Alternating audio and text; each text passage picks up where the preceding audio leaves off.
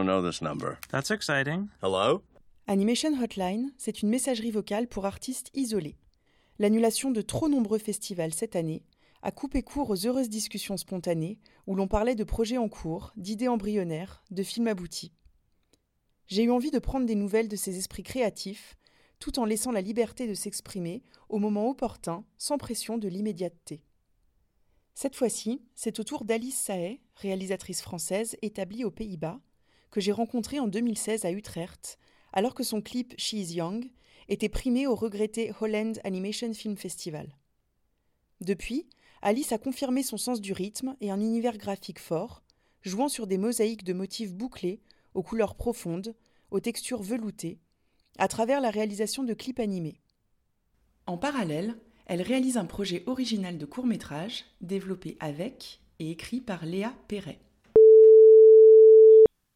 Salut Clémence, euh, c'est Alice. Euh, je t'appelle depuis Rotterdam où je suis bloquée depuis la crise du corona là. Ouais, le début du confinement c'était un peu bizarre parce que je sortais de 6-7 mois de charrette sur mon clip. Puis en plus j'étais à Paris à rattraper le temps perdu avec tout le monde enfin, à ne pas travailler. Puis pendant cette semaine, il y a eu l'escalade avec la fermeture des écoles, des bars, et puis du coup j'ai un peu flairé l'embrouille, j'ai filé à Rotterdam à la dernière minute. Puis euh, donc cette semaine-là, j'avais sorti mon clip là le 10 mars, Careful. Autant dire que le timing était pas ouf. Puis une semaine après, on était tous confinés chez nous en panique, donc j'avais vraiment pas euh, l'impression que ça avait beaucoup de sens de le promouvoir. Puis même pour moi, ça me mettait assez mal à l'aise. Il devait faire euh, l'ouverture de Go Short à Nijmegen, je devais aller à Annecy, je devais sûrement aussi aller à Zagreb, puis tout a été annulé en rafale, quoi. Et donc c'est vraiment plus un clip que j'avais fait pour le grand écran.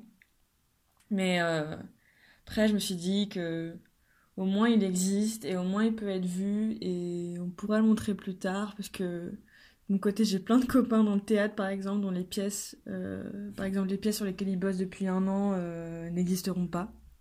Donc je pense que côté cinéma c'est compliqué mais on est un peu moins à plaindre que les gens qui sont dans la performance quoi donc euh, moi j'admire vraiment les gens qui ont réussi à trouver de la motivation tout de suite pour profiter du moment et faire des vidéos et des cadavres ski et des radios confinement tout ça parce que moi ça m'a vraiment euh, plutôt paralysée. J'ai vraiment mis du temps à, à trouver un rythme.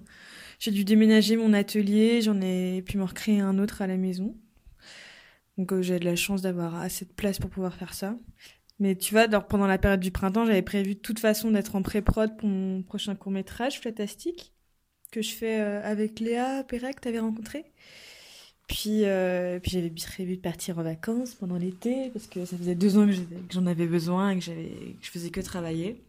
En plus, on avait prévu d'aller faire de la voiture en Italie, donc là, encore une fois, j'étais complètement à côté de la plaque, quoi. Donc finalement, j'ai abordé le storyboard de mon film de manière un peu plus souple, vu que j'avais, j'étais moins stressée par le temps, quoi et euh, vu que je partais pas en vacances. Donc j'ai beaucoup dessiné, j'ai vraiment rempli des pages et des pages de carnet pour des choses vraiment mineures sur le film, juste pour euh, vraiment prendre du plaisir à, perdre un peu de temps. Et euh, j'avais plus envie de digresser, de dessiner pour rien, de lire, de regarder plein de films et enfin de me nourrir un peu en fait, de pas être que dans, dans de la productivité quoi. Et finalement ça a pas mal enrichi ma vision et, le développement du court métrage quoi au bout de quelques semaines. Donc euh, ça c'était pas rétrospectivement c'était assez euh, assez positif. Je me suis aussi organisée euh, un peu en pensant à l'après. Alors euh, qu'est-ce que j'allais faire après ce court métrage donc j'ai un autre projet qui qui est un peu dans les bacs mais qu'il faut faut que je trouve un peu des sous des partenaires quoi. Donc ça je me suis motivée à à faire des dossiers et, à, et à envoyer des, choses. Puis ouais, je crois que comme tout le monde, j'ai eu beaucoup de, moments de doute sur la, nécessité de, faire ce que je faisais, quoi. Enfin, j'imagine que tout le monde est, passé par là, mais me dire un peu euh, qu'est-ce que mes films ont pesé euh, maintenant qu'on vit une crise pareille. Puis euh, évidemment, le jour d'après, j'avais une super idée d'animation que j'allais noter, j'avais la pêche, donc vraiment ça fluctuait euh, beaucoup. Mais tu vois, le Flatastique, le court-métrage que je réalise maintenant, ça parle de Raymanta qui prennent le contrôle des âmes et recréent une société euh, à leur image. Mais globalement, c'est une, allégorie sur l'anthropomorphisme et plus généralement sur des, des formes de domination. Donc quelque part, ça me conforte un peu de me dire que ce sujet risque de pas être complètement à côté de la plaque dans un an ou deux quand euh, il sera prêt à, à tourner, quoi. J'espère que d'ici là, les festivals auront repris et que le film euh, pourra avoir une vie euh, en vrai, qu'on pourra le partager avec des gens.